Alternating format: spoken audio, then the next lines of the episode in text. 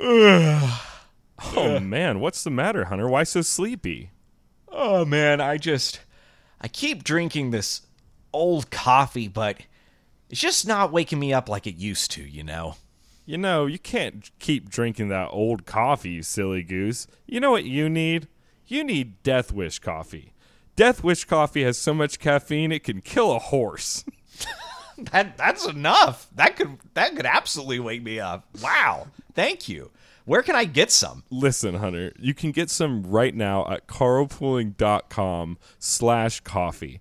And let me just say, we love Death Wish coffee. It's one of the products that I can genuinely say I liked before they were a sponsor.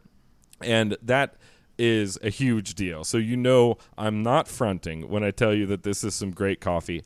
Also, they're rebellious by nature. It's their tagline. And it's true because Death Wish has the beans to sponsor a show like Carlpooling.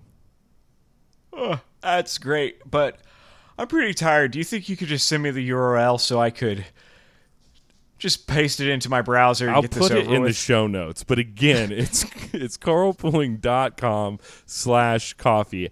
And I've got even better news for you, Hunter. This'll wake you up. Using our discount code DWCAFF10, that's DWCAFF10, our listeners can get 10% off their total order. So you really have nothing to lose. Wake up, be a rebel. Go to carlpooling.com slash coffee right now and score yourself some Death Wish coffee at a great price. Death Wish. It might kill a horse. discounts like these, you can't afford to sleep through them. Okay, back to the show.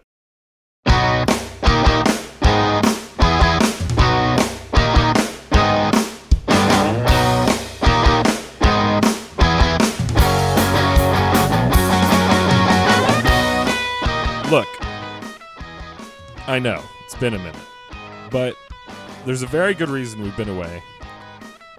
We've been preparing for a very special, a very special episode of Carlpooling and that is our our review of the Barbie movie. Now, Hunter, one thing. Mm-hmm. Uh, uh, first of all, I know that you've been on a, a sabbatical. Yeah. I was I, Actually, I was at one of those spas that freeze you like Han Solo. Did did you mean freezes you like Han Solo? Yeah, they freeze you like Han Solo. They put you in that carbonite block. It, it's, I didn't even know that was the thing. It's really good for you, actually. Just I doubt that. It, it didn't seem like it was very good for him. But uh, do you know that there's actually like ketamine resort getaways? is there really Yeah, weird, dude? That's pretty cool. uh, I I have been. Uh, I went to a. I went to a a monastery actually. Mm, that's a I, lot. I haven't spoken at all for the past two weeks. I've been living with the monks and learning their ways. And and uh, what a majestic people. I imagine their thoughts are deep. However, I don't know how you would verify that fact, considering they don't share any of them. But it does remind you of the old adage that if you open your mouth, then everyone will know you're an idiot. But if you don't open your mouth, everyone might just suspect it. Unless you live in a monastery, then people probably think you're deep, although they have no direct evidence of that. I You know that old, that pithy athor- aphorism. I love it. It's one of my favorites. And I just thought, wouldn't it be a great sitcom if you just took like Oh my gosh! recordings of monks, you know, just like them going about their daily chores, and then just randomly, at no point in particular, added a laugh track.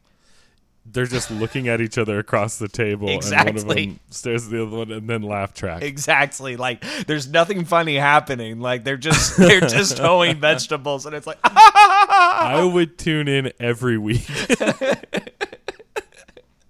That's- we can bring the laugh track back. Laugh track back. It's not dead. it's not dead. Uh, it's mostly dead.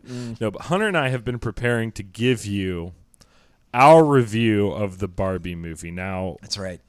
we took, as as you've already heard, we took some very direct and meaningful steps to prepare for this review. One element of our our preparation that we skipped in a way we did not see the film Yeah. now a lot of you and i, I think rightfully so are going to are going to assume that this is going to color our review in a certain way that maybe our our critiques won't be as pertinent because we haven't watched it um that's honestly and i, I don't want to come across too strong here but honestly you're crazy Yeah. for suggesting that It's insane. uh, it's it's it's, insulting. it's actually insane yeah, yeah. I I did be- astral project myself into the film. I did tell you that, right? but not into the theater watching the film, into the actual underlying film itself. I'm not gonna astral project myself into a theater. That's Which, dangerous. to be clear, to be clear, you haven't seen, yeah, especially in Colorado. Um, the the so so let's let's begin. Hunter, the film opens. I think. Mm-hmm.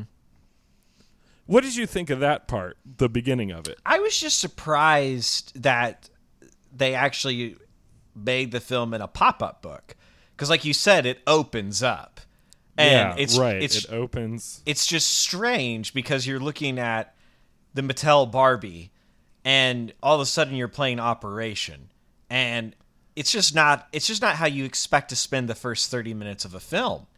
It- Um, for for me, I thought I I thought that bar the heroin addiction angle Mm, mm-hmm. was artistic, but maybe a little bit too gritty for their audience. yeah, you know, I think most people think, oh, the Barbie movie. They don't know that they're getting what what is obviously the spiritual successor to Pulp Fiction. So it was, it was interesting. Also, not to you know overanalyze it. Obviously, it's it's a film about a doll, but where do they inject it? yeah. Does it just kind of sit inside the hollow plastic shell of the Barbie? yes. And that so that that was strange to me. um, I, I don't know why. I mean, I feel like that's just the biases that you bring from society, you know, it, which is which I understand that. you mean the bias that t- you need blood to make heroin work? yes, yes. I mean, how simple-minded and blinded by capitalism do you have to be to not understand that heroin can seep through the ether and doesn't have anything to do with liquids or metabolic activities, you know? But but certainly heroin is a liquid no. in its most commonly utilized form. I, I just don't understand how you can be so naive. I just don't. okay, well, and I just want to, technically it's a solution suspended in a liquid. Um, yeah, honestly, uh, for me, not enough nudity. Actually, really? Well, you're starring Margot Robbie in a film. Let's mm. be honest, we're not doing it for her talent. I feel like they really played to their weaknesses there. Oh no. oh no. You know what's actually terrifying? Yes. Kevin Gosling just looks like an old man. Wait a minute. Wait a minute. what did I say? Stop. Stop the show. Did I Hunter. get the name wrong? I think I got the name wrong. Just let him keep it. Yeah. Kevin is Hunter. Mr. Gosling. Um, Which is, is- state his full name for the record. Kevin Kevin Gosling. I have no idea what I've Every done. teenage girl from here to Timbuktu just died. so sorry, teenage girls. Didn't know you guys listened to this No, show, we- but I'm happy to have know you. It's Kevin Gosling. I don't know what I've done. He's like the black Ryan Hart, you know? Yeah. Or the white one. Yeah. That's why I like to think of him as. Is it Ryan Gosling for real? It is Ryan Gosling That for real. shatters my whole universe. he doesn't even look like a Kevin Hunter. I, I really think he does though. Like if I had to if you put me in a room and you're like you can name this man Kevin or Ryan, I'd be like Kevin for sure. That's a big old Okay. Kevin boy.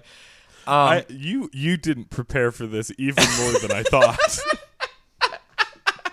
it's like you've spent your whole life not preparing for this moment. I, I just want to say that that man looks like he's trying to look like a, a strapping 30 year old, and he does not. He doesn't look that good. He, it's like every it. shot, every shot just is so uh, vibrant. It just pulls out all his old man face for me. It really does. I don't know if that was intentional to make him look like plasticky, but all the promotional material I've seen, I've been like, ugh, this is not a hundred percent Yeah, for me. which is fine. I mean, what wasn't wasn't was it Ryan Gosling in Nightcrawler? I think he was in Nightcrawler. Oh, or no, Jake. that was Gyllenhaal. yeah. What what has Gosling been in that I care about? Probably nothing. Uh, wasn't was he in the Notebook? I have no idea. That Chris cares about. Oh, Yeah, you really missed the mark there. Anyhow, dodge. listen, as far as the conclusion of the film is concerned, um, I don't think it could have gone another way than ritual mass suicide. Yeah, I thought the the chainsawing the T Rex's head off was a bit gauche, but you know, it, it made Yeah. sense. It made Listen, sense. you, you come out with a movie in the middle of summer, you gotta have a you gotta have a chainsaw decapitation. It it look it puts butts in seats. yeah, Unlike Margot Robbie's acting, which again, you put a butt on the screen, you get butts in the seats. Play to your strengths. Get Blade Runner. did you hear? Of course. Did you Wait, Blade Runner, Yeah. 2048. Ryan Gosling was in that. Uh, hey, Excellent, excellent film. did you hear that the Barbie movie cleared like a billion dollars? Like, like, it, it's kind of insane that I think it's two of the best performing movies are Super Mario and Barbie. It's it's kind of just insane how much our toys possess our creative energy, space, and value. I guess it's just it's very weird. It's very infantile. Um, not that I Yeah. Necessarily hate anyone for going to see the Barbie movie. It's not like there's a lot of interesting films being made right now, but like our the best artists of our day are making films about toys for young women or young girls. It's very strange. Yeah, it is. It is strange. Um, but you know, the, like you said, there's been a lot of drivel lately. Yeah. I, I think I've I've listened to a couple of reviews of the Barbie movie. In all seriousness, it seems like there's people that are obviously like shooting their shot about it, um, and making a bunch of money off of it. Like Ben Shapiro's pretty hilarious Right. uh, dis- destruction of the film, uh, which I think it totally deserves. To me, it seems like it is, it is perfectly average, cut rate, feminist melodrama rebrand, you know, movie. I, I think there's there's pretty much no substance there, one way or the other. Um, I know that that one of the characters goes on a pretty long screed about how hard it is to be a woman, which I just always, uh, you know, whatever. It's in a ton of movies now, but uh, Hol- people in Hollywood whose job is to pretend to be dolls is really that's really a person that I want to hear from about how difficult their life is. Yeah. It really resonates with me when the rich and famous lecture the stupid plebeians in the middle of the country about how difficult life is sometimes. Uh, incredibly rich. Hey, speaking of things that are incredibly rich, Lizzo's pudding blood. Hunter, we had to talk about this. I hope this wasn't the roadkill today. I Did- what? Did you hear about Lizzo? I I heard about the lawsuit against her. Yeah. Um, I didn't hear anything about pudding blood. Oh, sorry. That was an assumption on my part that her blood is No. mostly pudding. No. Oh, that's that's that's a direction. Um, Yeah, you cut her. yeah, I heard about it's just I heard about the lawsuits, and no, that's not the roadkill today. Um, okay. Good. Let's talk about this because I Should we introduce the show? And then fine. Okay. Sure. I guess. Go ahead. You try it this time. welcome to Carl Point. It's a show between brothers about everything you would want to know. Science, religion, philosophy, yes, some other stuff like politics. You can't talk about it at work or else you get fired. It's a show that will get you fired. Uh, follow us on them iTunes at Carlpooling. We're on Twitter and Instagram too. Rate the show. Why haven't you rated the show? Send in a question. We love questions that we ignore and save for later. Hey, hey, honestly, old man Hunter, Yeah. Kevin Gosling. It's uh, Apple Podcasts now, No. and also we're on the Google Play Store, Spotify, and Amazon Podcasts. If you're the weird bald-headed acolyte Yeah. of uh, what's the dude's name? What's the guy? What's the Amazon guy? Jeff I'm Bezos. losing- yeah, the Bezos acolyte. Hmm. If you're the single member of the Church of Bezos, shaving your head and delivering odds and ends to your neighbor's front doors in worship to the great, the great bald one, um, you can find us on Amazon Podcasts. But I don't think anybody actually uses it. yeah. I think it's, I think it's a front for money laundering. Actually, Yeah, you can also send me an email and I'll uh I'll I'll mail you a gramophone copy of the podcast every week. gramophone. Yeah. A little something extra from me to Going way back. Mm. Get the ceramics out. We're grinding today. Mm-hmm. Exactly. Speaking of grinding and getting the ceramics out, ceramics plates that I'm assuming you're going to snack, uh, snack, put snacks upon. Okay. Now I've got snack pack, Snack pack. pudding, Yep. Blood. pudding blood. How do we get blood? Lizzo, we're back. Oh, okay. I don't know. Let a British person cook it. Nice. Uh, I think that I think we have to talk about this Lizzo story now. This Lizzo story is my favorite story of the week. There's also parts of it that aren't my favorite story. Mm-hmm.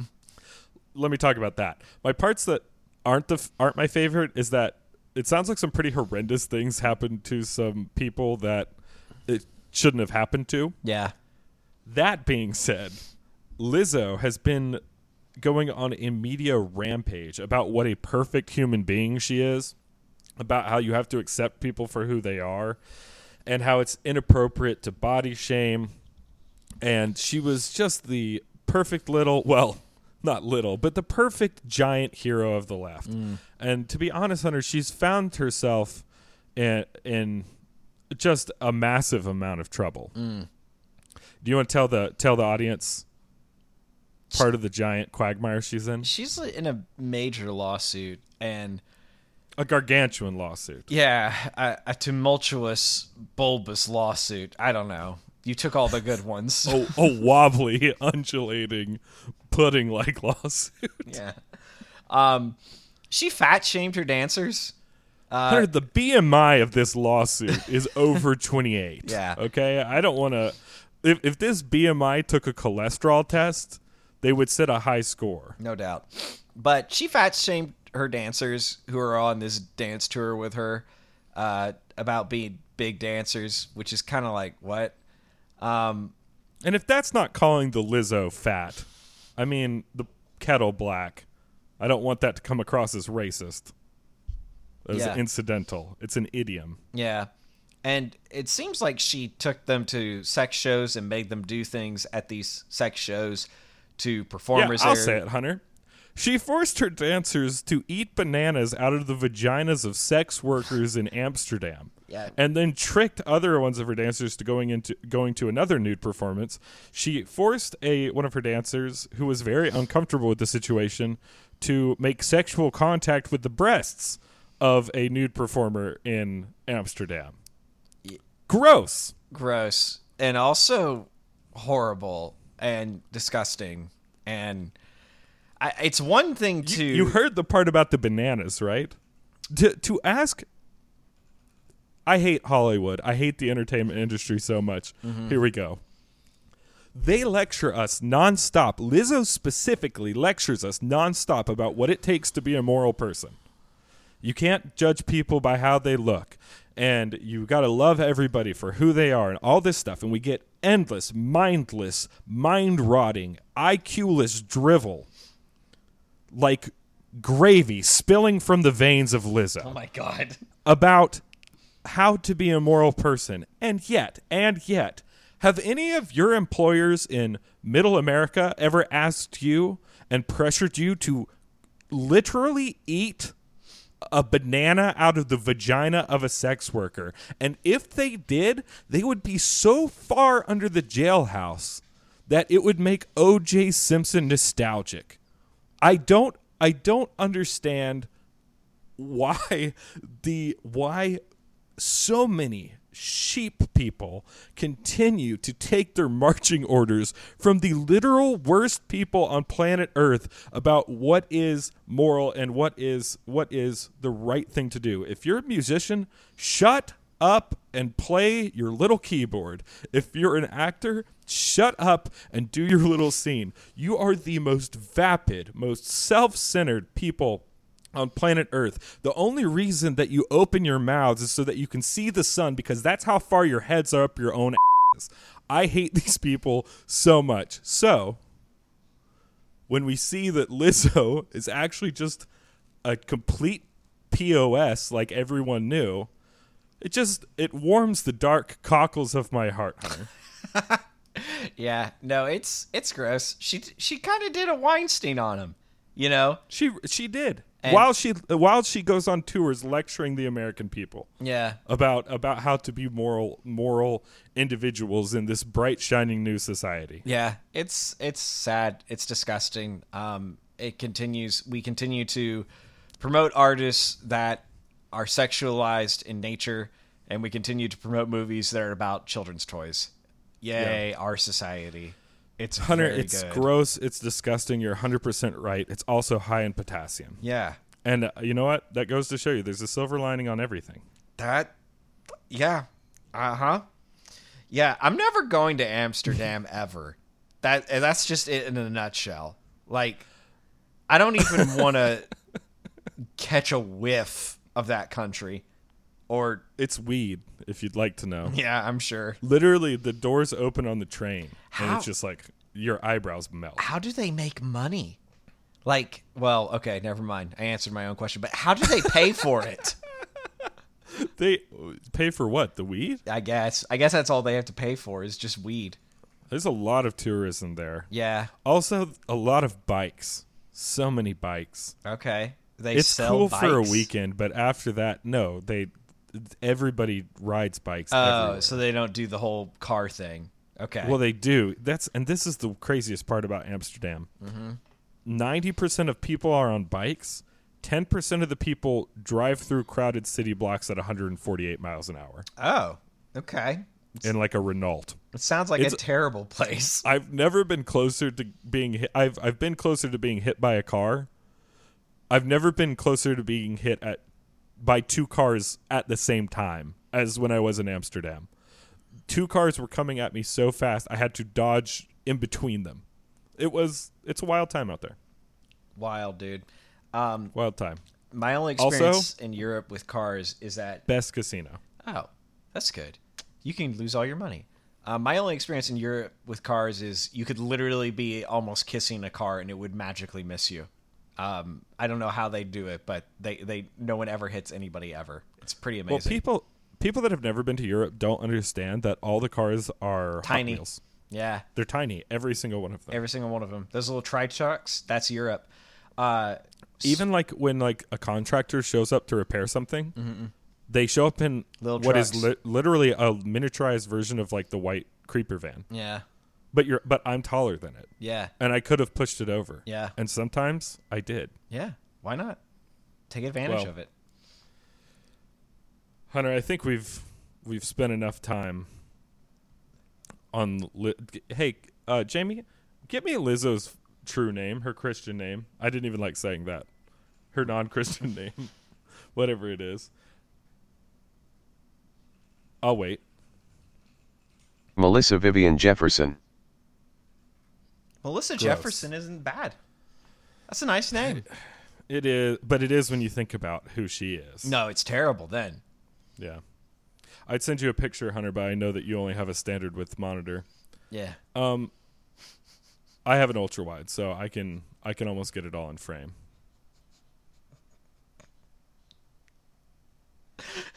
And the hits keep coming and the hits keep coming and the hits keep coming. Uh, here's the thing. Yeah. Uh, it, it- I have no more reason to be polite to this person. I, They're I, trash. I get it. They're dude. trash. I get it. Yeah. I mean, no, they're they're Harvey Weinstein level of pillory at this point, right? Especially if this.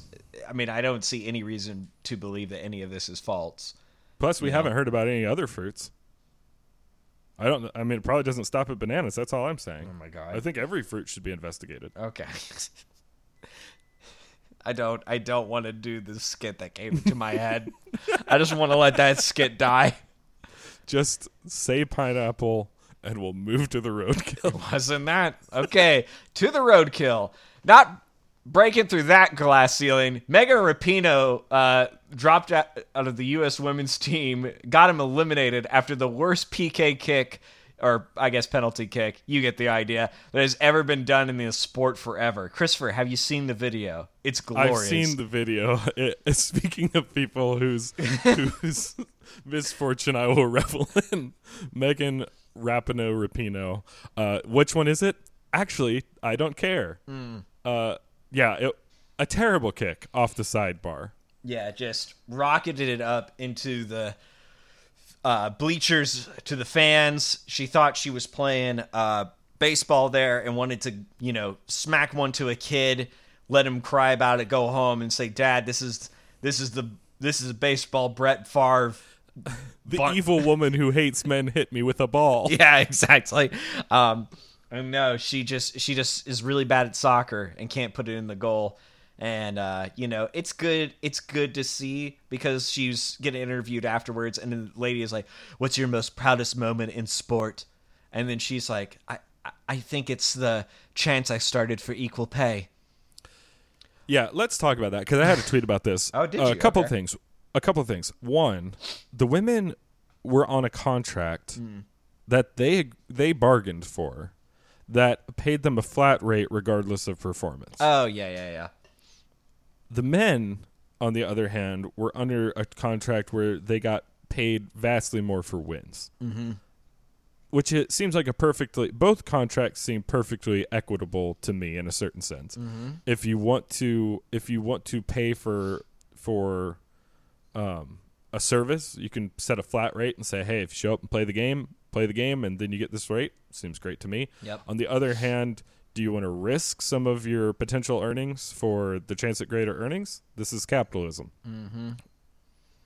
I do love that she was arguing to have the an equal contract structure to the men, and then biffed the ball into the into the crowd, uh, not only costing her team the win, but costing them also a ton of money. Yes. That's one great thing about this story.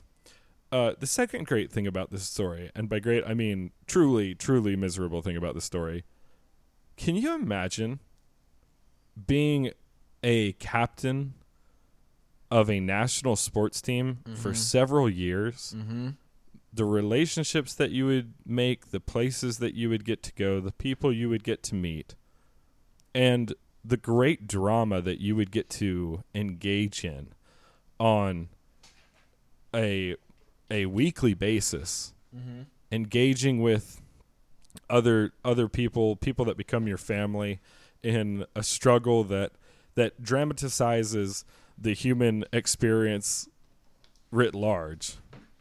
And when you're asked what your what your favorite moment of that is your takeaway is simply equal pay.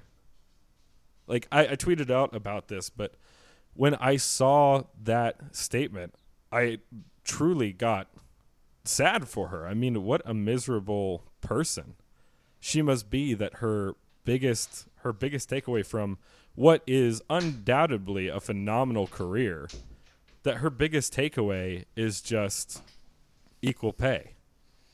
Yeah, it's kind of incredible. Um, you know, it just you you think that there's so much that people get from sport that they learn, that they get to bond with each other, that they get to make all these relationships, and you know, then you kind of feed yourself a lie. You make yourself important with a lie, right? That it's equal pay. No, it's a contract. It's a negotiated contract. You know, and because you got to uh, self-flagellate at a grand scale, which is how we measure how moral you are in America, right? Uh, you get to throw all that out the window and beat your chest about that. It- It's just it just shows you the seriousness that we approach all moral issues. You know, eh, once again, you know, we just seem to be lining them up and knocking them down. Our sports, uh, the, our competitors in sport, right? They're just um, They're not serious people. They're not very moral people, and they don't understand what it is they're doing. They're just entertainers, you know. right Um, right Uh, but we've we the the mainstream culture treats them with the gravitas of the enlightened gods Right. and it's so it's so obviously a sham Yeah. that's the that's the frustrating part Correct. Um, no one should care what Megan Rapinoe has to say, Mm. especially not when she can't even do her job, which is kickball into big box. Mm. Um, but now her lasting legacy is going to be biffing the World Cup after making a huge deal that the women deserve to get as paid as much as the men, which, by the way, they just straight up don't. They have more wins, that's true. Nobody watches women's soccer. Like, it is it is not a culturally relevant thing.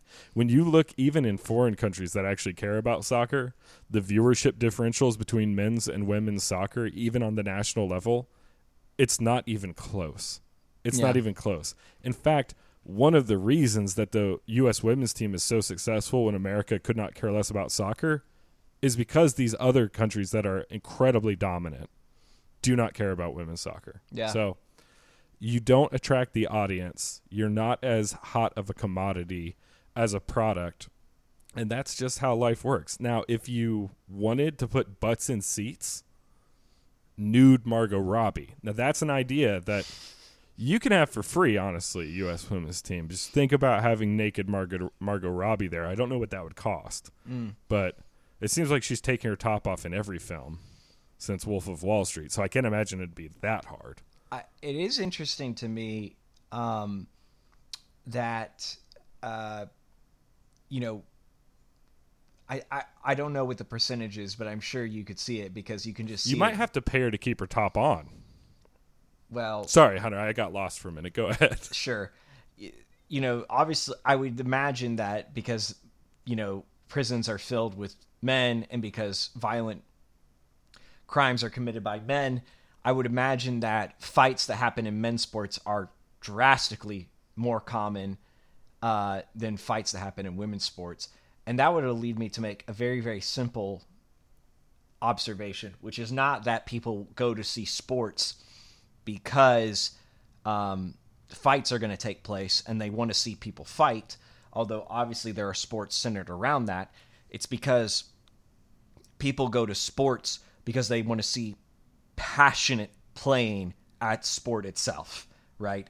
And Yes. one of the ways that you can measure that, if you wanted to, if you were uh, a sociologist or a psychologist, is say, well, how many times are emotions not managed properly, right? That would be a good indicator of passion, right? And so it just seems that women, uh, before you, you don't even have to talk about the physical uh, capacity. It just seems that women are not as emotionally invested by that metric in the sports they play, right? Well, I mean, bi- like it seems recidivist or backwards, but biologically, this is certainly true. sure, yeah, I mean, sports emanate from this idea of going to war. Mm-hmm. There's two sides. They have a goal. Those goals are It's a way to go to war that's peaceful. opposed. right, Right, right, and well, and that's also why we set it up around nations, little little nation Or states cities. or city states. Yeah, yeah. Uh, we set it up in that context because it's a way to to it's an analog for physical prowess Mm-hmm. over the other the other side. Yep. And that's why people get so invested in them even though they're just games. And like I said, it's a it's a drama that that you get to play out in front of a crowd and, and the eyes of the world are on you just like in a in a combat situation. So it really does speak to that drama. Um, of course it's far more civilized and I'm not equating actual warriors with people that play sports in any way other than uh, it's an explanation for why we play sports. So there's two basic points about this. One, no matter how how modern you want to think that you are, men are instruments of war, women are not, and this is we don't even have to go into it. The data is clear and thorough about this point. Um, and then the, uh, that goes from our disposition to our physical frame. yeah, And then, secondly, people are not as interested at watching a facsimile of war orchestrated by women. Mm-hmm. It's just not as interesting. The sta- I I mean, the stakes are lower, and that seems to hold true across virtually every culture across the entire globe. Mm-hmm. So, which should not be surprising. It's embedded in our own genetics. It's embedded in our biology. It's embedded in our DNA. Yeah. So, Rapinoe, thanks for coming, not too much. And uh, we'll see you never, because I guess you're done. Toodles, Hunter, Mm. please, before we move on to our main story this week, Mm-hmm. I simply must have the next epic installment of Oh my God. favorite segment of the show. How much vamping do you need? I, I don't even I don't understand. This doesn't stay in my head. Like I, I, I completely forget this is a thing Just until make just any any random thing, any old random thing. I'm expecting you're already there. uh, yes, we've locked it in. Yeah. and now it's time for Hunter's a Virgin. Hunter. Gandalf has one of the three elven rings. Oh, really? Yep. I didn't know that. Yep. But I'm not that's all I'm gonna tell you. He doesn't. Does he have it at the time of the film? That's all I'm gonna tell you. Son of a gun. Mm. Hmm. Mm. That's frustrating. Okay, well, this has been Hunter's of Virgin. Virgin. It is crazy to me how much like people watch and I I did uh, me too, but you watch Lord of the Rings and you just go, "Oh, that makes sense." And it's like actually no it doesn't and not in the Pimo- in the uh, Pinocchio way either you know where it's just like it's a hmm. talking puppet. Like it actually thematically in in the universe just doesn't make sense but it's just strange. You just accept it even more so. I, I don't know. Maybe you just think that it must be explained somewhere else or in the book or something when you're watching the Yeah. movies. Yeah, you do. Well, because what it's like the elves got three rings, and then Mm-hmm. the dwarves got five rings or six rings or however many it seven was. you moron it's okay it's okay Okay, all right, all right. Came out pretty strong there. Wasn't, was there another set, or was that? yeah the, Then there was. how many ring wraiths are there oh, I don't, good God. really really you don't know how many ring wraiths there are Fifteen. there's nine dude Were those the men? yeah I didn't know they gave rings to just normal dudes. i am like i'm like having so much Listen, Physical listen. They say it. they say it at the beginning of the movie, but then they never do anything with it. yeah There's only one ring that ever mattered yeah in the films. Yeah, but you see nine ring wraiths. Like it's it happens in the film multiple times. Well, yeah, you see them, but nobody counts them. they like Unless- Oh no! Argue that people count the ring wraiths, you autist. Go I, ahead. I, I I guess I do. I guess I see it because like I'm like count your chromosomes, you retard. it's Um, it's rough. Do you do that with everything in films? You sit there in the back of the theater, like, hmm, how many notebooks are on the de- desk? Yeah. Um, one, two, three, four. I'm like I That's, count uh, the stairs as they go up in the Mines Moria. It's really hard to keep track of them all, but you can. You're like radio, but more so. Yeah.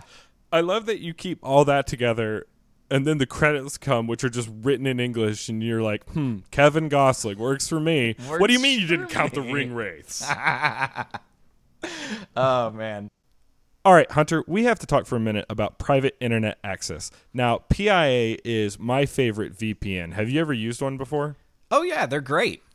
Excellent. Jamie? My parents met on a VPN. Well, I'm not at all convinced that that's relevant, but let me tell you this.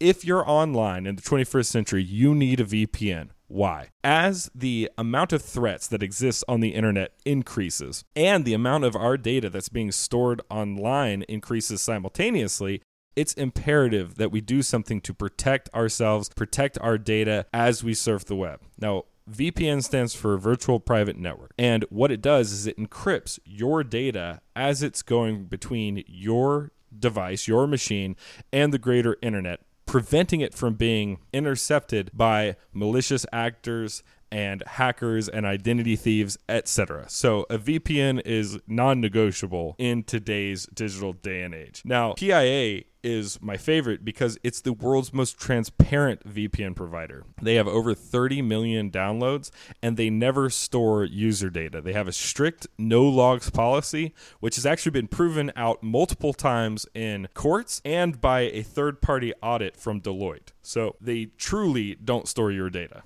That's right, Chris. And what private internet access does is it hides your IP address and encrypts your internet connection. Well, what does that mean? Well, it means that internet service providers and government censors can't get at your data.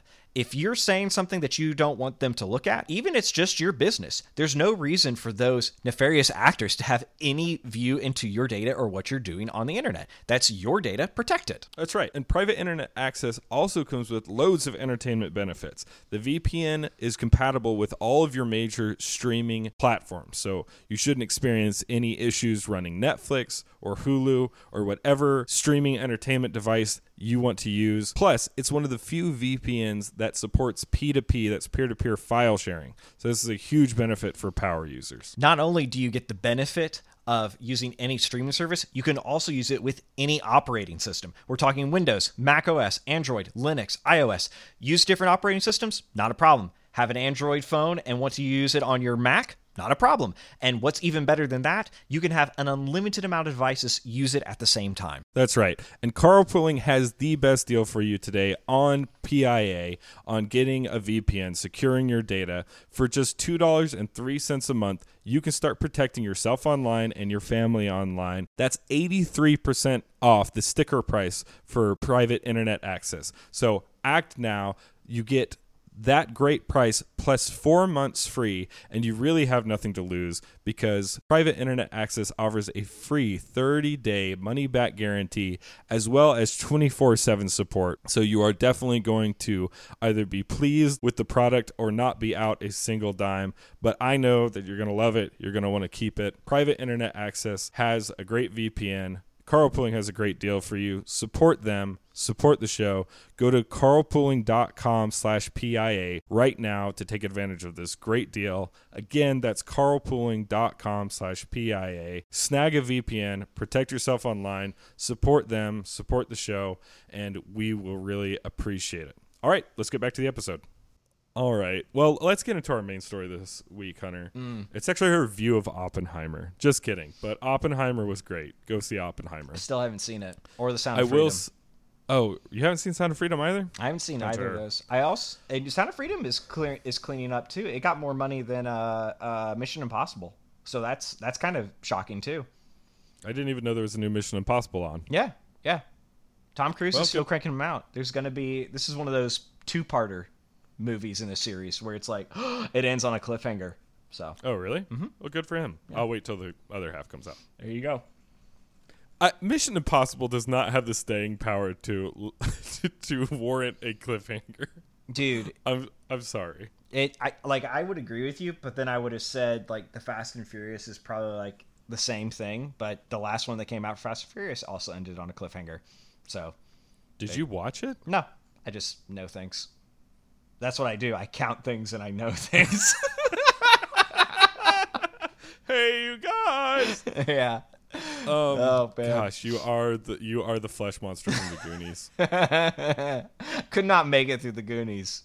So this is You just gonna like be. the Goonies. I really didn't know. It, it Oh just it rubbed me the We're wrong way. the show. I know. I know.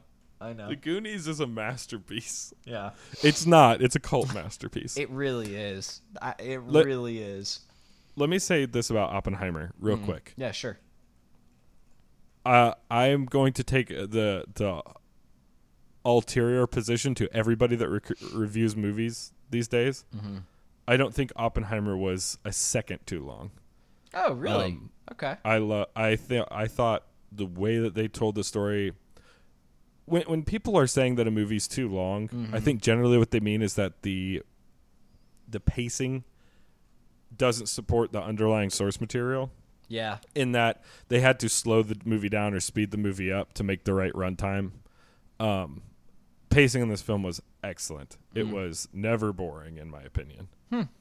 I'm also a big nerd for all the physics stuff. So Sure, yeah. I I, I might have been more engrossed than other people. Although they did not really get into the physics as crunchy as I would have liked, but I also realized I would be the only one in the theater. Yeah. Um, but you and Christopher Nolan are like, yes, look at each yes, other. Listen, Tenet makes sense if you're an idiot. Oh. Um, but yeah, I haven't liked a lot of his a lot of his more recent films. This one is brilliant, absolutely brilliant. I will also say, content warning: it has the most unnecessary sex scene of any movie that I've ever seen. really interesting. It's just it's just flagrant. Um, that's its that's its one for me. I just feel I I don't like that content when it isn't useful Yeah. or necessary. Like for instance, in Deus Ex Machina, there's nudity in that movie. I think it really makes sense in that film, which I never- won't go into right now exactly s- why Yeah. but in this movie it's just like you're at a dinner party and it's clear that these people are are going to sleep together and then it was just so obnoxious and the camera just stayed there and at a certain point you're like that's just porn Yeah. um but anyhow um but the the way that Nolan made Senate hearings, Senate confirmation hearings and construction unbelievably engaging just also enough cannot be said for for the main performance in the film as as well as um, Robert Downey Jr. was just fantastic as well. So, okay, that's my actual review of Oppenheimer. Go see it. That was great. Um, but our main story this week. It's a, re- review of the Super Mario movie. Yep. Uh, no, I'm just kidding. I haven't seen that. Luigi's mustache is not as good as you would hope for. Five Not stars. enough. Not enough strands of ray tracing. Yeah. No, today we're actually going to talk about AI. Why are we going to talk about AI? There's so many important things going on. I absolutely despise this news cycle with a passion. It's rough, dude. I It's think this is this. Uh, there's nothing going on. Everything that is going on is depressing. Um, the republic is collapsing, and we're all in hell. Oh. So we're going to talk about AI, and AI. I think I think Chat GPT shocked the world in a certain sense. I think that people were not prepared for how advanced this technology had become kind of behind the scenes. That that's because they were sending texts with like the Siri auto text detect feature where you just press like the middle square 30 times and see what text message comes out and it was horrendous. You know? So and that was AI. That used to be AI. that used to be AI and then this came around and it's like, wow, that's a lot better than Siri middle button press. You know. Yeah, that's a great point. We're we're not far away from having Yeah. some type of machine learning running directly on your phone that Yep. does predictive text for you, Yep. which is, mm, I feel bad for that learning learning engine. mm-hmm. it's gonna have to wade through hell. So, Hunter, I I've worked in AI for about five years on and off. What's your experience with AI been like? And um, did you see any of this coming? What did what were your thoughts around it before we jump into where we are today? No, I haven't. I haven't worked with it at all, or or knew where it was going to occur. I think the thing that was surprising to me, um, AI was supposed to be robots. Essentially, is how we kind of thought about it before ChatGPT happened. Like it was the Amazon truck driver that was going to lose his job. Uh, Right. It, it was that person, or it was a warehouse that was going to employ these robots and utilize them, and uh, ambulation. I think I'm using that term correctly. Is a lot harder to work out than just speech, apparently, and so it seems like like one of the jobs that I think is just I, I've worked with a lot in tech is content writing, which is just literally blurbs that get pasted onto websites about phones and stuff. And they have to be uh, screened by legal and they have to be they have to go through marketing and we would spend we had an entire team of writers dedicated to doing that at uh, the cell phone company I worked for, right? And so it was kind of obnoxious um, because it would just take so many hours to write a paragraph. And now it's really hard to justify uh, if you had an AI with some parameters that that's a real job anymore. Right. Yeah. well, and even even more complicated documents like like basic contracts and and some some legal documents. I don't know why we would need humans to do that for very much longer. Um, of course, there'll be a transition period, but uh, I so I've done some work directly with AI, and let me just say this: this is a revolution Yeah. and there's no there's no putting this genie back in the bottle. There's some people that say AI is no big deal. Uh, I think that they're just completely wrong. I think this is going to change our economics. It's going to change our society, and it will take a while for this to all come to fruition. But the speed at which we will increase our technological aptitude now is going to increase exponentially um I think the I think the rate of change that is going to come in the next few years on the back of this is is going to be shocking. Mm-hmm. Let me let me explain that by explaining this anecdote. Uh, the the terror monster that is the Boston Dynamics robot, which we've probably all seen this semi humanoid looking creature that has learned to walk and do backflips and navigate uneven terrain and do all of these tasks. You have a, a robot that can ambulate. It's got motors, it's got controls. And then you have code that tells it how.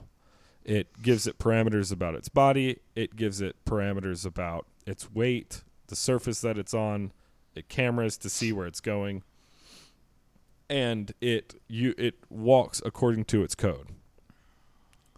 Boston Dynamics had been trying to develop software that would allow this creature to walk for many years.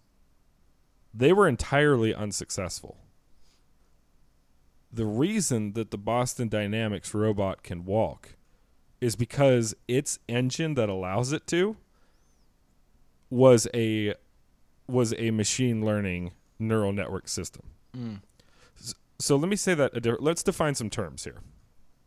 Big data. Sometimes people use that when they're talking about AI. Big data is involved with, but not commis- It's not the same term as AI. Right. Big data is a way to analyze incredibly large data sets.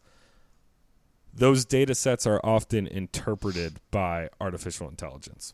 You've probably heard of machine learning. Machine learning is synonymous with AI in a certain sense.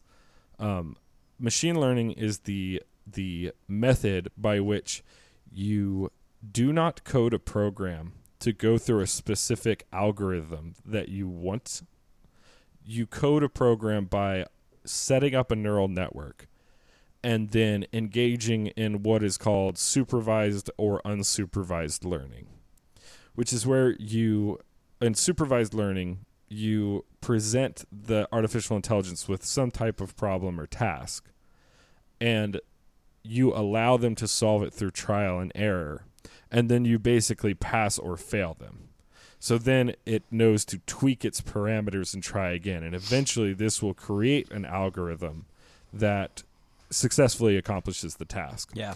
unsupervised learning is a little bit more complicated and and typically unsupervised learning is utilized after supervised learning when the AI has learned enough about the pass fail parameters that it can effectively pass or fail itself. I'm simplifying that quite a bit, but that's an easy way to understand it. Then you let it go into an unsupervised learning mode where it just tackles thousands and thousands and thousands of simulations quickly to fine tune its parameters. That's the typical way that this is done. So I say those things to say, and this is central to really what I want to talk about artificial intelligence because, you know, I've been having a lot of conversations about artificial intelligence people asking me what my thoughts are on it, if I think we're in danger, if I think that you know we're about to see this rise of Skynet. Who your favorite And- computer is. Everybody knows who my favorite computer is, Jamie. That no one's asking me that. They all know. Uh, stop it. Um, they so people have been asking me that question if we're going to see the rise of Skynet, and it's a very complicated answer. So I, I thought it might be useful and interesting to the audience for Hunter and I to discuss this and, and give you some thoughts on it. Yeah. So, so I say all of that to say, going back to my previous point, nobody knows the algorithm that the artificial intelligence, the neural network, is using to solve tasks. We we have only looked at parameters and outcomes, but the steps that the intelligence AI takes to translate inputs to outputs is obfuscated even to the developers. Nobody knows what the machine is actually doing. That's how it works. Eh, But when you when you understand that about AI, you can start to see how powerful it is because long before ChatGPT, machine learning was allowing these robots to learn to walk. When whole squadrons of some of the most talented coders on earth could not account for all the parameters yeah. that were required to allow this robot to walk, a neural network was allowed to teach itself how to walk. Just like a baby does. It- It's very similar to how a baby does. Yeah. Um, only that, and this is the major distinction that we've got to talk about. A baby knows how to walk, and it also learns the purpose of walking. Right. It understands the reason of, of walking. So let's just It let's actually get one- probably understands the purpose for walking before it understands how to walk. Like I, I, ba- yeah, that makes sense. a baby very much wants X for some reason and then pursues X and then sees other things uh, moving towards objects and then realizes that it can do that as well. And then in pursuit of X learns to move its body, right? Right. Like A- and the artificial intelligence wants nothing. yeah. It does not. It That- does not want That is actually given to it is its Telios, right? it. Well, yeah, it is. It we impart it Correct. onto Correct. onto the object. It's a human It has nothing in itself. Yeah. and this is one thing that I think that a lot of people who might not be uh, inundated in the AI space are mistaken about when Yeah. they talk about artificial intelligence. This uh, there is a theory. It is almost roundly debunked that a a sufficiently large, sufficiently complex neural network will give rise to self-awareness. And truly, we have absolutely no reason to assume that is the case. We're actually getting close to the point where we can debunk that theory. I don't know if we've done it yet. Right. Yeah. Well, uh, and so what I think what you're referring to, and correct me if I'm wrong, Hunter, but I think what you're referring to is we are about to have neural networks, With as many connections as the human brain. Yeah. right, with as many nodes and ties as the human brain. Mm-hmm. And then once we do that, we'll have debunked the theory that it's it's a it's a scale issue, it's a complexity issue. If Provided- consciousness doesn't emerge. Right, and uh, well, and there, this is very complicated too because prove that you're conscious. Right. Yeah, fair. It's an exceptionally hard thing to engage. It's a hard question to engage with. Um, there are ways that we can differentiate our own consciousness from the simulated consciousness of an AI, and I really want to talk about one of those, but let's put a pin in it for a minute. Hmm. But I, th- my my strong suspicion is that we will know we will know there's a difference in kind even as the ability to simulate reason uh, becomes more and more sophisticated in these language based artificial intelligence models. And I say language based because I want you all to remember this is part of the reason that I say that this is a revolution. and the rate of advancement is going to change drastically. Making a robot learn to walk is not a task that deals with natural language processing at all.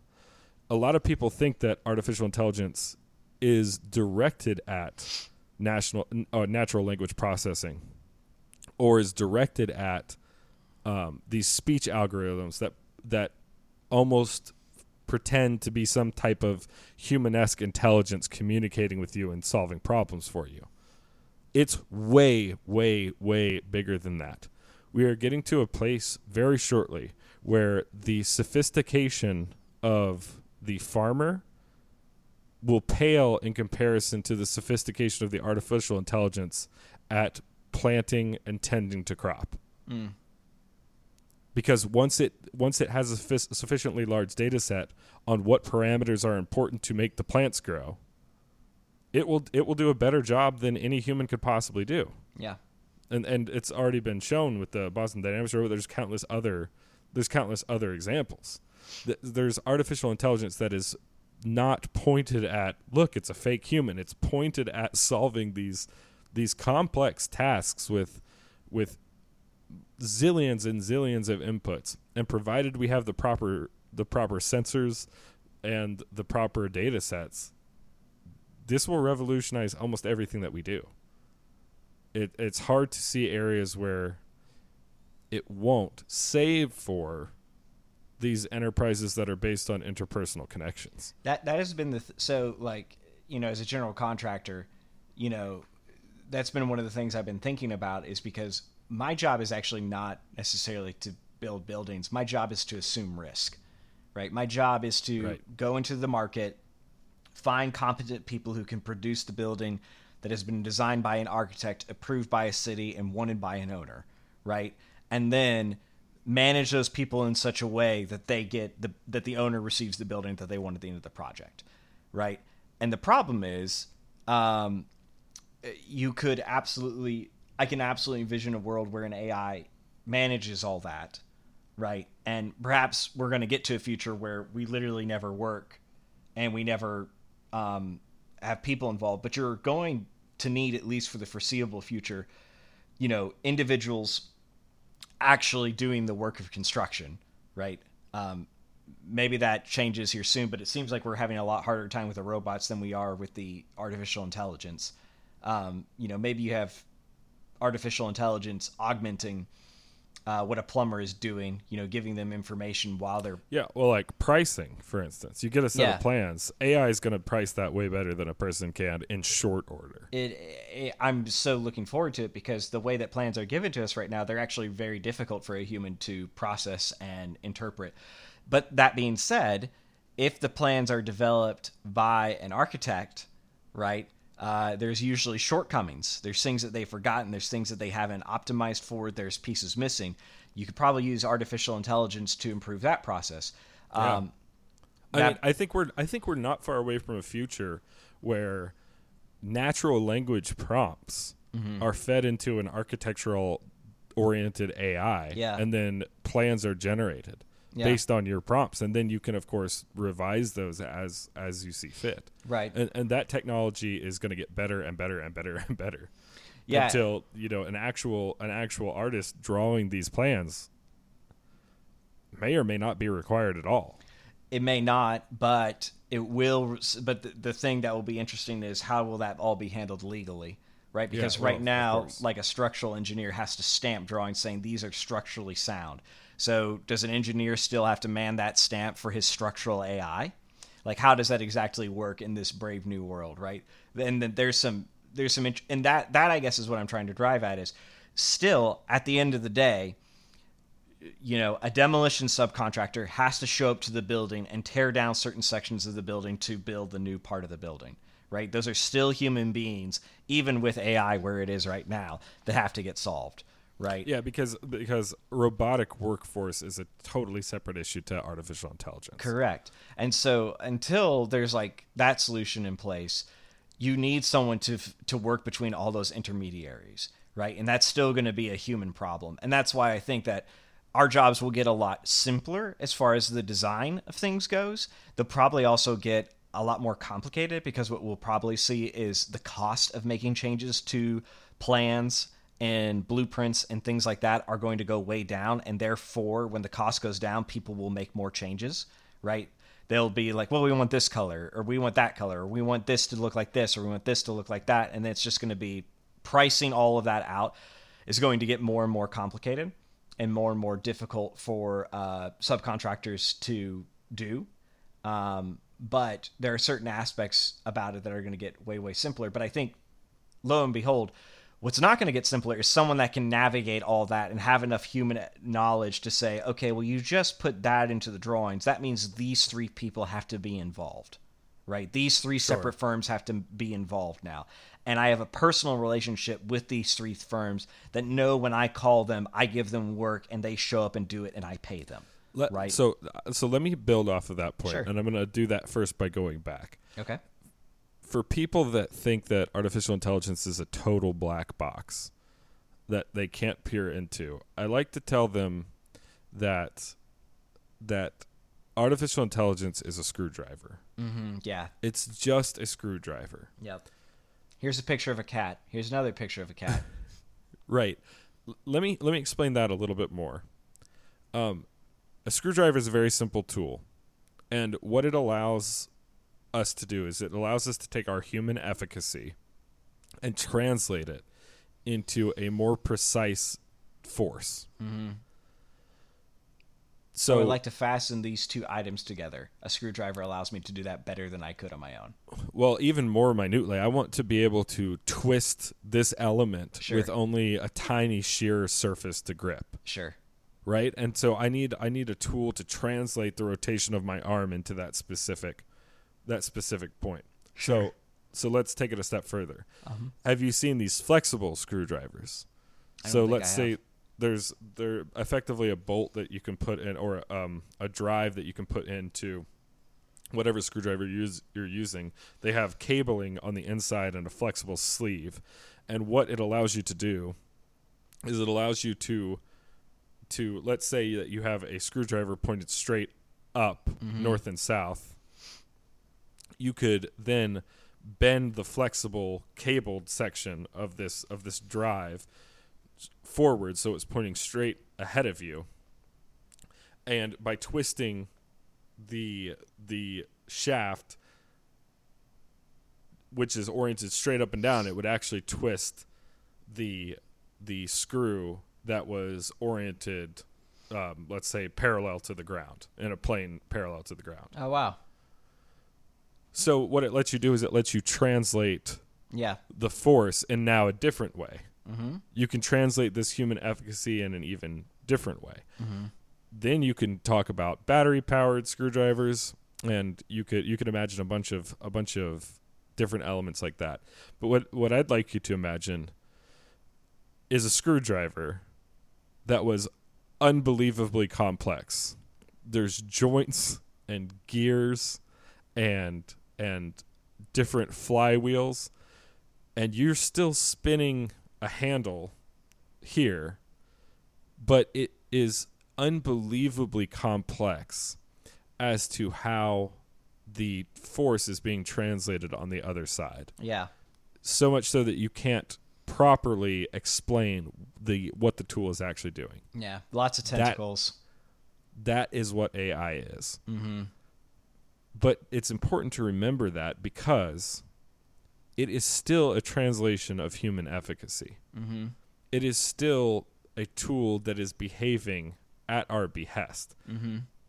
I don't understand the screwdriver, but also the screwdriver doesn't understand anything. Mm-hmm. It doesn't reason anything.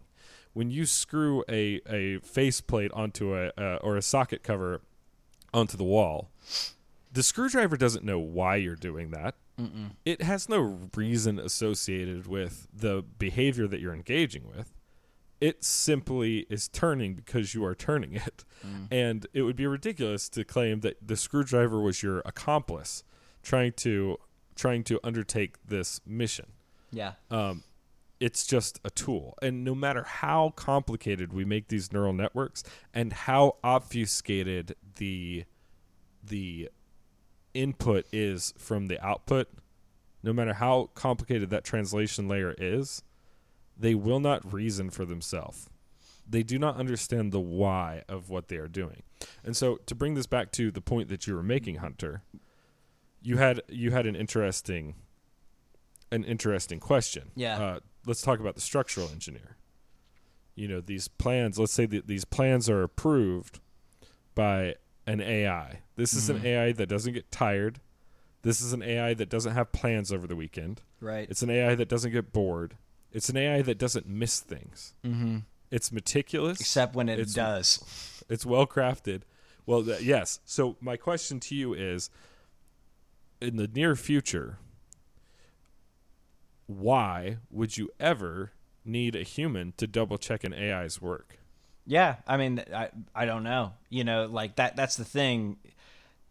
There, there there's two questions there, right? There's the uh, one from efficacy, right, which you're 100 percent right, and then there's the legal, right? Because a city can't just allow structure to be set up, right? And so until the city is willing to accept our AI engineer drawings, right? Then you can't build a structure in a city without with with an AI engineer, or you have to at least have a human engineer involved, right? And I, you know, who knows how long that's going to be part of the process, right? Is that do we have AI programs that can do that can perform the engineering side of things in five, ten years? Okay, well, does it take a city 50 years to come to a way where they integrate that technology in a way that makes sense with what it can do? I- I don't I don't really know. Um, I'm going to argue that there's one other reason. okay. And, and when, because you said efficacy and legality, Yeah. we can expand legality to just say societal impact. Sure, yeah. Um, yeah, if that building comes down, who's to blame, right? right. Um, I think that there, the thing that scares me most about AI is neither of those two things. Okay. Because people ask me if AI is dangerous, and I go, yes, but not the way that you're thinking. It's not dangerous because it's going to decide necessarily that humans are, you know, not efficient. They need to become pencils. Yeah. It's actually not because AI is going to be too smart. My greatest fear is that AI is going to be too stupid. Okay. That AI is going to be too stupid and we won't know it.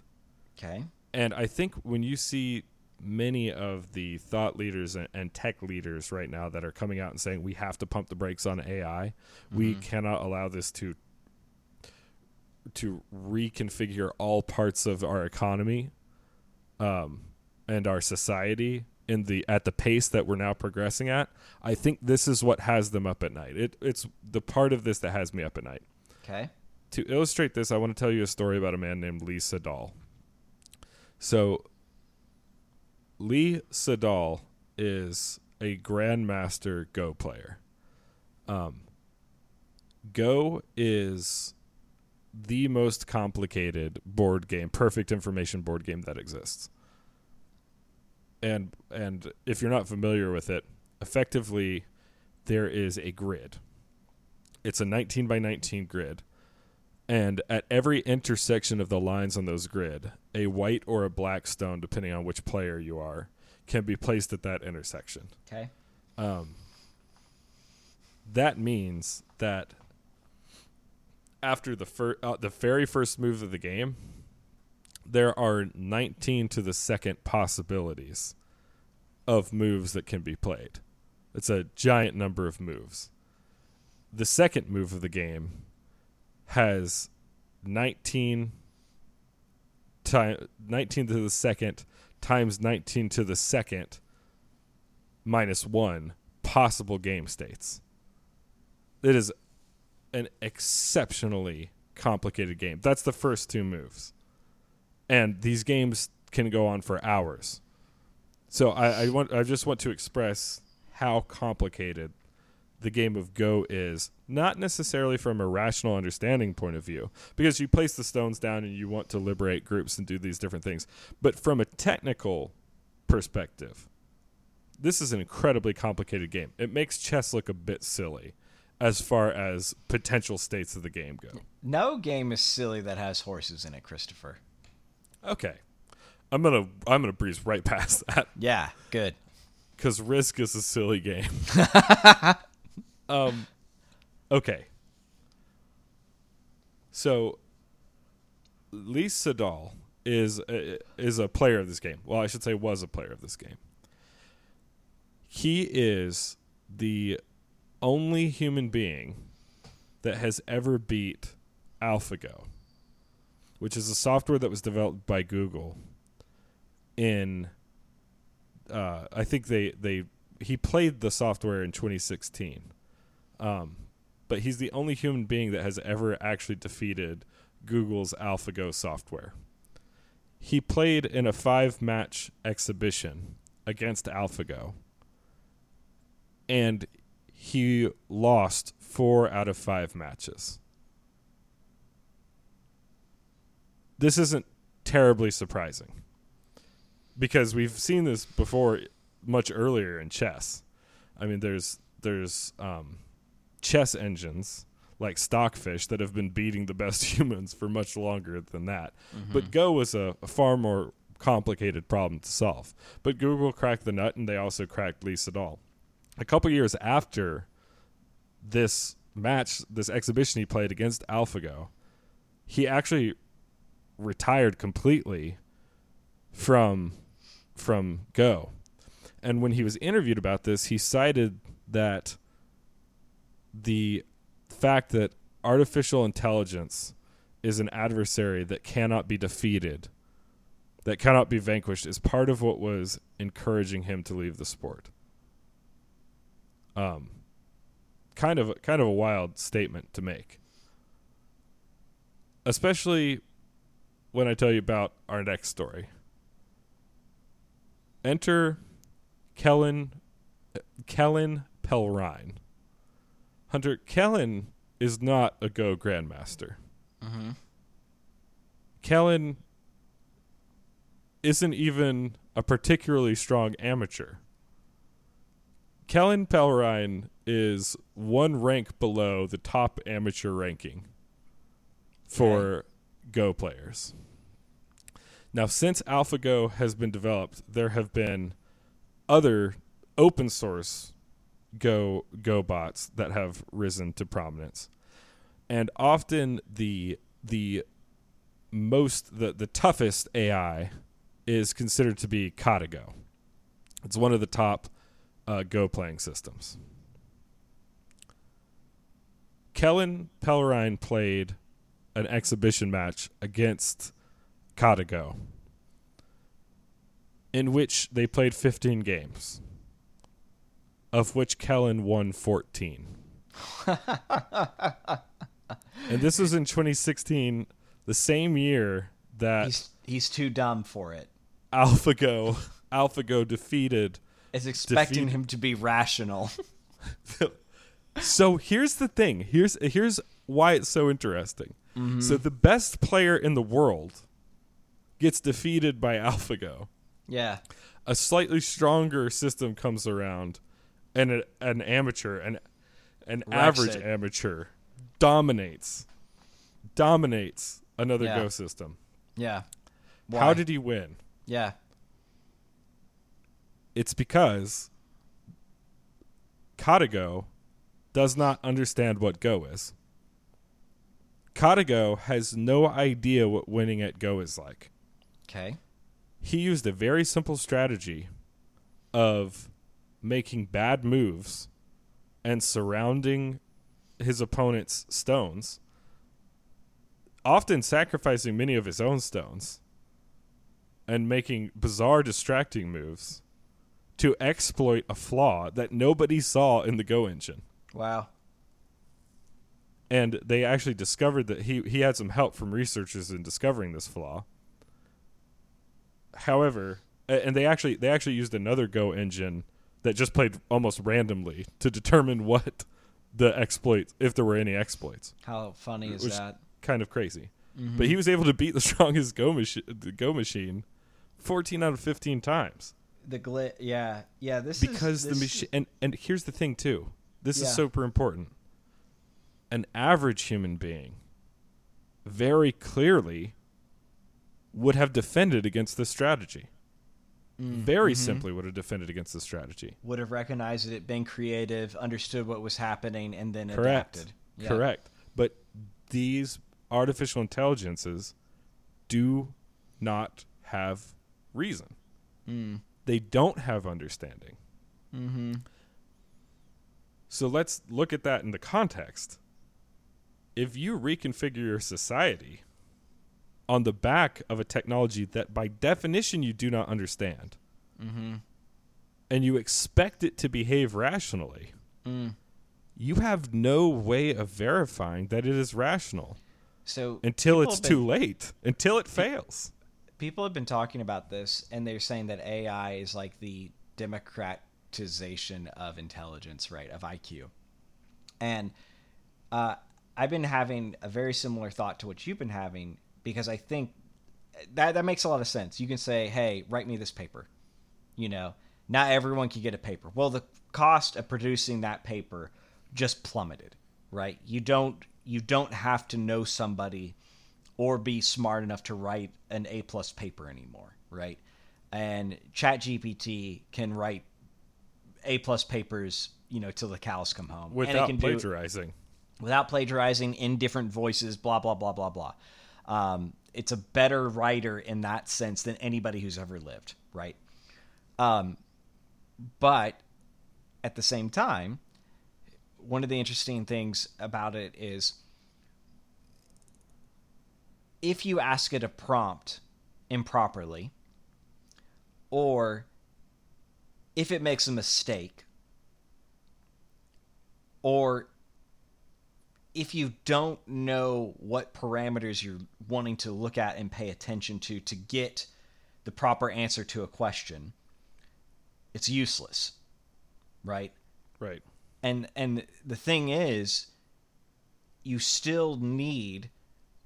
At, at this point, it could change, right? I don't know exactly how it could change because you have to interact with these Well, obviously, Machine. we need an AI that can help us generate the proper prompts. Right? But that would still, but some somehow somehow it's you have to turtles communi- all the way down. somehow you have to communicate the T list to the machine, right? Right. And right. so yes. and so that has to start with a human being because the human being has to want something, right?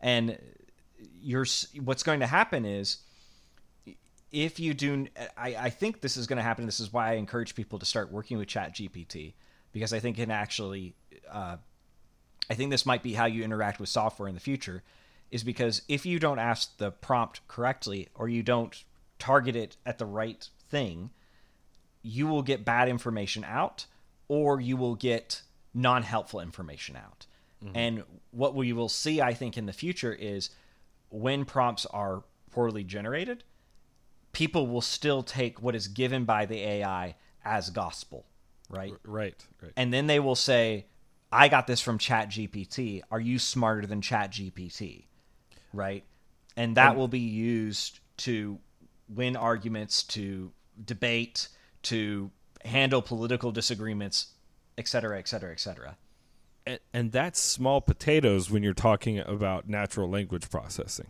correct yeah yeah but yeah. talk It could get about the worse, yeah. artificial regulation of an entire agricultural system.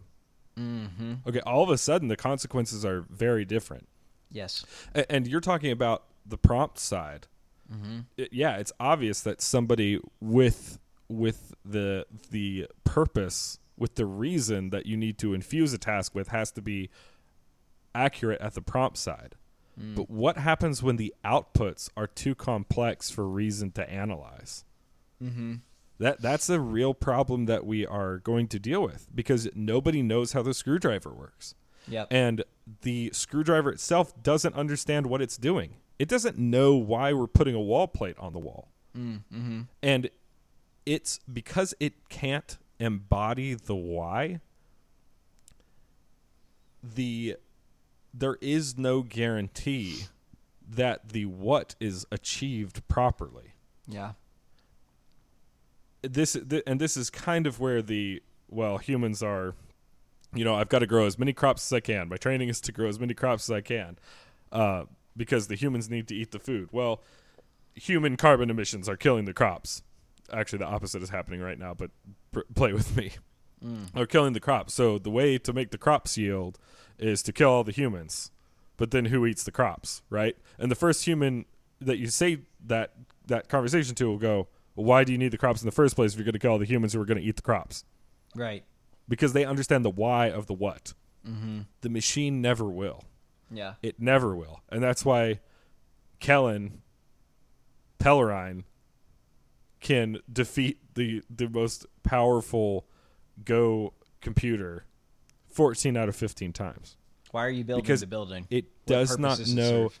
It knows what its next step is. It knows that it's going to put these stones down. It has a complicated parameter of of uh, an algorithm to choose where to put the stones down, and it's so complicated that it beats our human best efforts. But it does not know how to win at Go. It does not know what Go is. And let me submit to you that 19 by 19, 19 times 19 raised to the thousandth power, which is how those games can go, is a Mm-hmm. pretty complicated game.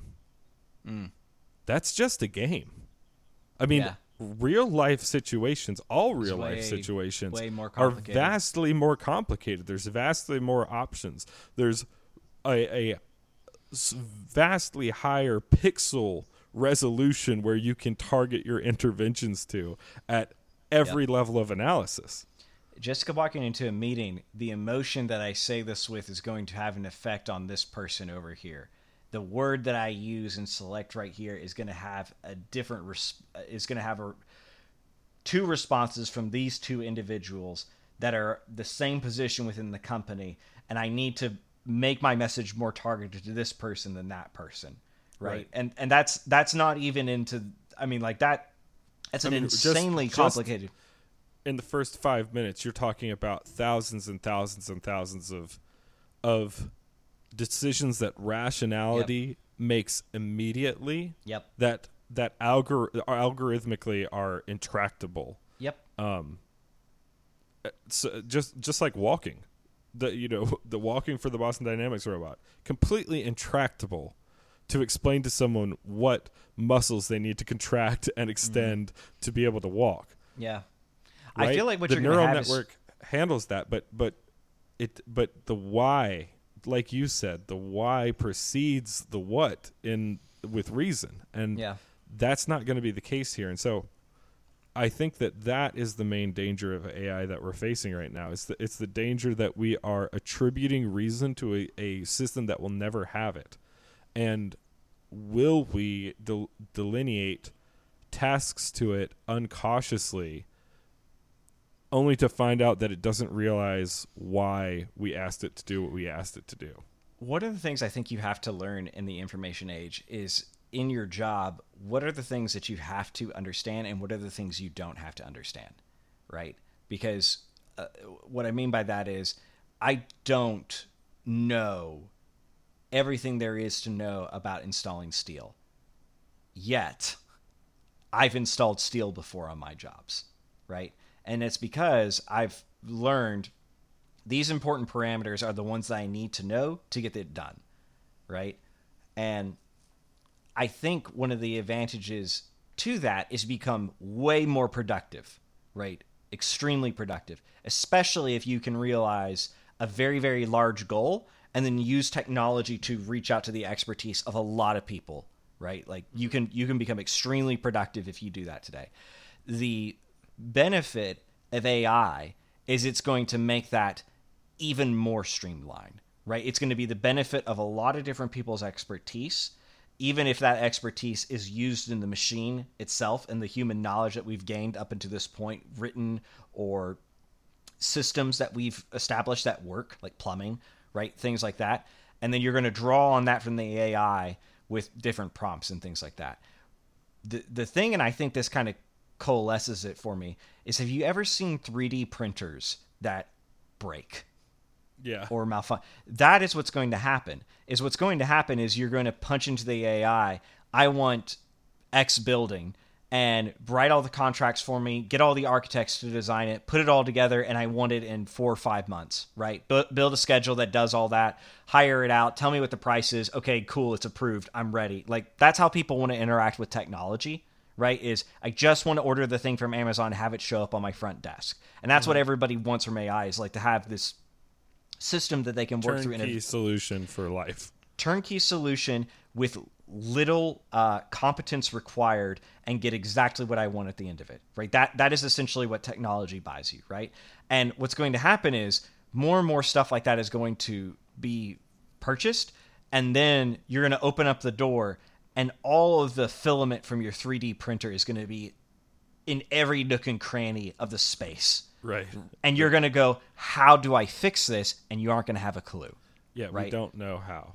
Right. So I'm I'm not an AI doomer. I'm a I'm big pro AI. Yeah. One, but I think what we have to remember here is that you cannot complicate a system to reason, and there is no there is no substitute for a reason. And so as we progress into this future, it's going to be great. I think we're going to see I think we're going to see classically expensive goods and services become very cheap. I think we're, mm-hmm. we're going to have. I think that the very shortly the next s- circuit boards are going to be designed by circuit boards, and they're going to be more efficient. I think that semiconductors are going to start making the next semiconductors, and this is only going to lead to a a rapid increase in technological efficacy and uh, associated with that economic well-being. I mean, when I've said before that I'm a capitalist until we invent the replicator from Star Trek, and that is still true. But a world without AI is way closer to the replicate, or way further away from the replicator in Star Trek than a world with AI. Um, and I think that that's going to be good. It might change a lot of things about how we work, about whether or not a nine to five is required. You know, how productive do we need to be in the face of this this giant production uh, system? And and that's not that's not. Um, people used to work a lot harder on average than we work now. You know, even tough jobs are, you know, tough blue collar physical jobs are rarely more than 50 hours a week. Well, there was a time in the not too distant past when 50, 50 hours a week was because you got sick and got your arm blown off and you got, you know, a couple days off. Um, we are going to, th- this is going to be revolutionary. However, however, this is a little, this is a difference in kind. We use tools that we don't perfectly understand every single day. Dishwashers. it- How? Yeah, or computers. Yeah, sure. However, somebody knows how a dishwasher works. Mm-hmm. And somebody knows exactly how the silicon in your computer works. Yes. The difference in kind here is that nobody, nobody actually understands how AI works. It's built into the system. And that is something that we're going to have to be careful about because when when the system doesn't have a manual, when there's no repair technician and it's in charge of important vital societal tasks, um, we have never before had those tasks governed by a creature that wasn't capable of reason. We have to watch out for that. So, yeah, that's AI in a nutshell. I think it's important to remember that AI, like any tool, is ability, right? And it's very, very, very normal for humans when they gain a new ability to say, This makes me like God, right? And there are going to be people that react in that way, and they're going to use their new godlike powers for to save people, and they're going to use their godlike powers to enact their will, right? And at the end of the day, there are going to be limitations to all of that because it's not godlike power, it's just ability with the limitations that we've begun to describe on this podcast. And it is still going to be required for you as a human being to act in the world with wisdom, right? And that is that is never going to go away in this whole entire enterprise. And I think what I would suggest to you is to find the way that you can begin to start using it in your life to find wisdom. It's really, really exciting to ask the AI to give you poems from people throughout history, and then they can truly be randomized. It's one of the things I really enjoy doing with like ChatGPT, and I think more and more and more as you begin to play with that, you can ask it different questions and things. Um, I need a Bible verse that deals with this reference, right? Or talks about this. AI is actually helping me put together some of my research when I'm putting together a Sunday school lesson right now. And it's something that you can begin to do because what is it? It's just ability. It's just the ability to accomplish something, right? Right. And so, but I think use that's a it in the great point way. because you can't, yeah, and and we cannot allow ourselves to become uncritical as it becomes more complicated. Exactly. Yeah, and and it is a great tool for making yourself more critical. Mm. Honestly, after this episode, one kinda feel like an abacus. I love that you said one instead of I in that situation. Um, You've never been an abacus to me. You've always been a beebicus. oh yeah, now you have to beep that out because I said your I said your Christian name. Um, but Jamie, No. your instruction set is far more complicated than that of an abacus. You're able to accomplish many more tasks. Your processor is far more refined than clay beads on a stick. Don't feel so bad. But that is the end of the show today. Thank you for joining us. Thank you for listening to Carlpooling. Please leave us a five star review. Send us a question, carlpooling at gmail.com. We're putting together questions episode still. We'd love to hear from you. Uh, the merch store is live, carlpooling.com slash store. Also, you can go to carlpooling.com slash affiliates or just carlpooling.com and click our affiliates link to see a bunch of awesome deals that you can get from our sponsors right now. You can support them and support the show. We'd appreciate it. If you find yourself deep within the the bowels of a refinery and there's smoke and molten steel and slag going everywhere and there all of a sudden appears to you a man polished to a fine chromium glow and he approaches you with a belt fed machine gun instead of an arm because it's been augmented in such a way. You are potentially Austrian and a body lifter, and you, quite potentially you have taken far too much human growth hormone and anabolic steroids, which can cause your heart to fail very quickly. So I would certainly go to a med pod and get tested.